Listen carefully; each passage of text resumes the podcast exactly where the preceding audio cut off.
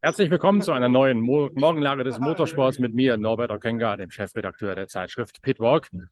Melde mich dieses Mal direkt aus dem Media Center in Seabreak in Florida, wo am heutigen Samstag das Zwölf-Stunden-Rennen der IMSA-Serie auf dem Programm steht. Der zweite Lauf der IMSA-Meisterschaft, der um 10 Uhr beginnt und um 10 Uhr abends enden wird. Gestern gab es bereits das Acht-Stunden-Rennen der Sportwagen-Weltmeisterschaft. Über 1600 Kilometer hätte es gehen sollen. Eine frühe Safety-Car-Phase hat das gleich einmal verhagelt, sodass es über die acht Stunden Zeitdistanz gegangen ist. Das war relativ früh klar und relativ früh war auch die große Lehre des gestrigen Rennens klar, nämlich dass die gemeinsame Einstufung von LMDH-Autos aus der IMSA stammend und den Hypercars aus der Sportwagen-Weltmeisterschaft so ohne weiteres nicht funktioniert, wie das im ersten Wurf der BOP vorgenommen wurde. Das Rennen ist sehr früh in zwei Gruppen zerfallen. Vorne vier Hypercars, die beiden Toyota und die beiden neuen Ferrari 499p und dahinter drei LMDH-Autos, zwei Porsche 963 in einen Triell verstrickt gegen den Cadillac aus dem Team, in dem Steven Mithas, der ehemalige Porsche oberster Renningenieur, der neue Chef ist bei Cadillac Chip Ganassi Racing.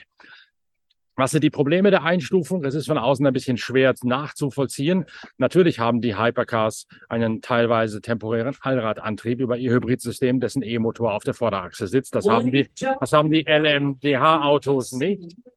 Das gibt nicht nur einen Vorteil bei der Traktion, sondern es gibt auch einen Vorteil bei der Arbeit mit der Vorderachse, wie man damit in die Kurven hineinbremsen kann und mit dem Auto ein bisschen spielen und verschiedene Einstellmöglichkeiten durchspielen kann. Genau das ist das große Problem, die große Diskrepanz gewesen, um die Autos nicht auf ein Augenhöheniveau zu bringen, wie es eigentlich geplant worden ist. Man wird da sicherlich noch nachbessern vor den 24 Stunden von Le Mans, damit dort die Autos auf Augenhöhe um den Gesamtsieg kämpfen können. Sebring war Toyota nicht zu schlagen. Nachdem Antonio Fuoco im Ferrari von der Polen ins Rennen gegangen ist, hat Ferrari einen taktischen Fehler gemacht, gleich nach neun Runden beide Autos in einer Safety-Car-Phase reinzuholen, kollektiv in ein anderes Boxenstoppfenster zu setzen. Man hat damit so ein bisschen den Weg kopiert, den man normalerweise bei den 24 Stunden von Spa für GT3-Autos geht nämlich bei jeder sich bietenden Gelegenheit die Autos an die Box zu loben. Das ist in Sebring allerdings genau das falsche Mittel. Und das hat Ferrari bitter zu spüren bekommen. Die Ferrari haben nie wieder zurück ins Rennen gefunden. Und die beiden Toyota konnten den Sieg letztlich teamintern untereinander ausfechten.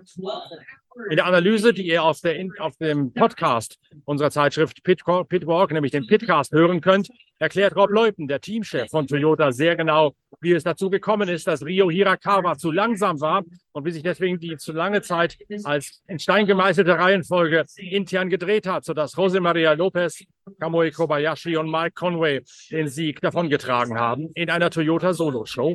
Was die Toyota so stark macht, das lest ihr dann in der nächsten Ausgabe der Zeitschrift Pitwalk. Denn ich habe mich hier ausgiebig unterhalten mit Pascal Wasselau, dem technischen Direktor, mit Lopez, mit Conway und mit Boemi über die Stärken des weiterentwickelten GR 010 und warum diese Handgriffe gemacht werden mussten, um das überlegene Hypercar gegen die neue Konkurrenz von Ferrari und Peugeot weiterhin im Platzhirschenstatus zu behalten. Das wird eine höchst lesenswerte Geschichte mit vielen bislang noch nicht bekannten Hintergründen aus der Technik des japanischen Hybridboliden. Kommt im Mai raus in der großen Le Mans Vorschau-Ausgabe, dort wo wir auch auf die Krise von Porsche blicken würden. Denn Porsche kommt mit dem LMDH-Auto noch längst nicht so zu kluten wie beispielsweise Cadillac oder Acura. Das Team ist neu zusammengestellt. Das Team hat noch viele handwerkliche Probleme. Warum das so ist, warum das so sein musste und wie man das lösen möchte, das erklären Urs Kuradle, der Projektleiter von Porsche, und Bernhard Dämmer, der Teammanager des in Mannheim einsässigen Rennstalls für die Weltmeisterschaft. Kuradle kenne ich bereits aus seiner Zeit als Chefmechaniker bei Sauber in der Formel 1 und ich habe mich hier lange Zeit mit ihm unterhalten können, mit sehr vielen auch interessanten Inneneinsichten, wie das Team, warum zusammengestellt worden ist und warum es momentan noch ein bisschen hakt und nicht alles Hand in Hand läuft, wie es bei einem solchen Team eigentlich sein sollte. Auch das wird ein großes Thema in der nächsten Ausgabe der Zeitschrift Pitwalk. Genau auch wie der wirklich beachtliche Einstand des neuen Vanwell. Das ist das Auto von Dr. Colin Collis aus Gereding.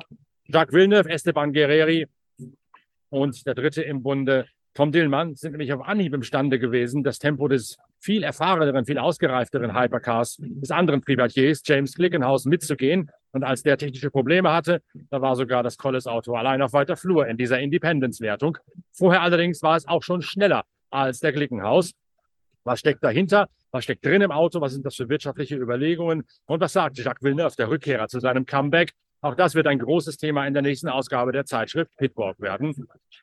Davor gibt es natürlich noch den Podcast, der bereits online ist mit der Analyse des 12, des 10, 8 Stunden Rennens von gestern. Und es gibt heute Abend den großen Pitcast mit der Analyse des 12 Stunden Rennens der IMSA, wo zwei Cadillac auf den ersten beiden Startpositionen stehen. Pipo Derani geht von der Pole aus ins Rennen. Die Cadillac erzielen mehr mechanischen Grip, holen ihre Zeit eher über den mechanischen Grip als die Acura und die Porsche, die härter abgestimmt sind. Und darum haben sie auf den Bumps hier, auf den Unebenheiten dieser ehemaligen Militär, des ehemaligen Militärflughafens einen nicht zu unterschätzenden Vorteil, der die Cadillac in die Favoritenrolle fürs Zwölf-Stunden-Rennen spülen dürfte. Ob das so bleibt oder nicht, wird sich zeigen. Hinter den Kulissen gibt es ziemlichen Ärger in der IMSA-Serie. Ich habe es ja schon geschildert dieser Betrug mit den Reifenluftdrücken und den falsch gemeldeten Werten des Daytona-Siegers, die daraufhin sämtliche Fahrer Herstellerpunkte aberkannt haben, den Crewchief haben suspendieren müssen und auch eine abhängige Geldstrafe bekommen haben. Wie ist das zustande gekommen? Das andere Acura-Team von Wayne Taylor Racing ist stutzig geworden, weil man jeweils auf den Outlaps sechsmal sehr, sehr viel Zeit verloren hat auf das Schwesterauto von Meyer Shank Racing. Und dann hat man mal ein bisschen genauer hingeschaut und hat die Reifenluftdrücke hinterfragt, die gefahren und gemeldet wurden. Und da ist der Mannschaft von Wayne Taylor Racing diese Diskrepanz aufgefallen. Das hat man dann pflichtschuldigst an den gemeinsamen Auftraggeber Acura, also die Honda Nobelmarke für Nordamerika, gemeldet. Die haben dann bei Schmeier Schenk Racing nachgehakt und die Erklärung bekommen, die letztlich zur Selbstanzeige und damit auch zur drakonischen Strafe geführt hat. Der Haussegen hängt einigermaßen schief, Acura intern und es gibt böses Blut innerhalb der IMSA-Serie. Ich habe das am eigenen Leibe erfahren gestern, weil ich ein Interview gemacht habe mit Tom Blomqvist, dem Shooting-Star von Meyer Shank Racing, für eines der nächsten Ausgaben. Da wurde mir ausführlich gesagt, über Reifendrücke wird hier nicht geredet. Ich sage, da will ich auch nicht. Ich möchte nur wirklich eine Personality-Geschichte, ein Porträt schreiben über ihn. Und dann sagte die Pressedame tatsächlich allen Ernstes, die anderen Kollegen wollten sowieso auch nie über Reifendrücke reden. Die hatten ganz andere Themen auf dem Zettel als das. Das deckt sich eindeutig nicht mit der Erkenntnislage im Pressezentrum hier um mich herum. Denn da möchte man eigentlich sehr wohl drüber reden, was da schiefgelaufen ist mit den Reifendrücken, wie es zu dieser Behumserei hat kommen können. Und die Aussage der Pressedame zeigt dann schon, dass Pressesprecher manchmal doch durchaus in ihrer ganz eigenen Welt leben können. Aber sei es drum, das Thema wird sich hier wieder nivellieren. Es wird hier ein spannendes Zwölf-Stunden-Rennen auf dem Programm stehen das ihr bei uns verfolgen könnt. Wenn ihr mehr zu den Hypercars wissen möchtet, Ausgabe 71 der Zeitschrift Pitwalk mit der Coverstory über genau diese Fahrzeugklasse ist immer noch am Markt und auch zu bestellen über die Internetseite pitwalk.de im dortigen Shop. Da gibt es einen Konzeptvergleich aller Hypercars, da gibt es einen Bericht von Kolumnist Simon Pagenot, wie sich diese Autos fahren und viel, viel Lesenswertes zur neuen Fahrzeuggattung auch über die Technik des Porsche, der momentan noch eine etwas größere Baustelle zu sein scheint. Die neue Ausgabe befasst sich dann genau damit. Vorher gibt es den nächsten Pitcast und ich empfehle auch nochmal den Blick auf die Internetseite pitwalk.de und dort auf den Untermenüpunkt PitLife Bilder des Tages. Und dort könnt ihr mich hier in Sebring begleiten, die ganze Reise so ein bisschen nachverfolgen und gucken, wie man als Motorsportjournalist reist, arbeitet und was man machen muss. Ich dachte, es könnte für euch vielleicht interessant sein, da einen kleinen Blick hinter die Kulissen zu gewinnen bis jetzt zeigen die Zugriffszahlen, dass ich da offensichtlich einen guten Punkt getroffen habe, der euch interessiert. Und ich würde mich freuen über viele Kommentare unter diesem YouTube-Video, auch über viele positive Bewertungen, über sonstige Rückmeldungen. Und ansonsten hören wir uns wieder mit dem Pitcast heute Nacht nach den zwölf Stunden von Sebring. Bis dahin, tschüss. Danke fürs Zugucken. Euer Norbert Penga.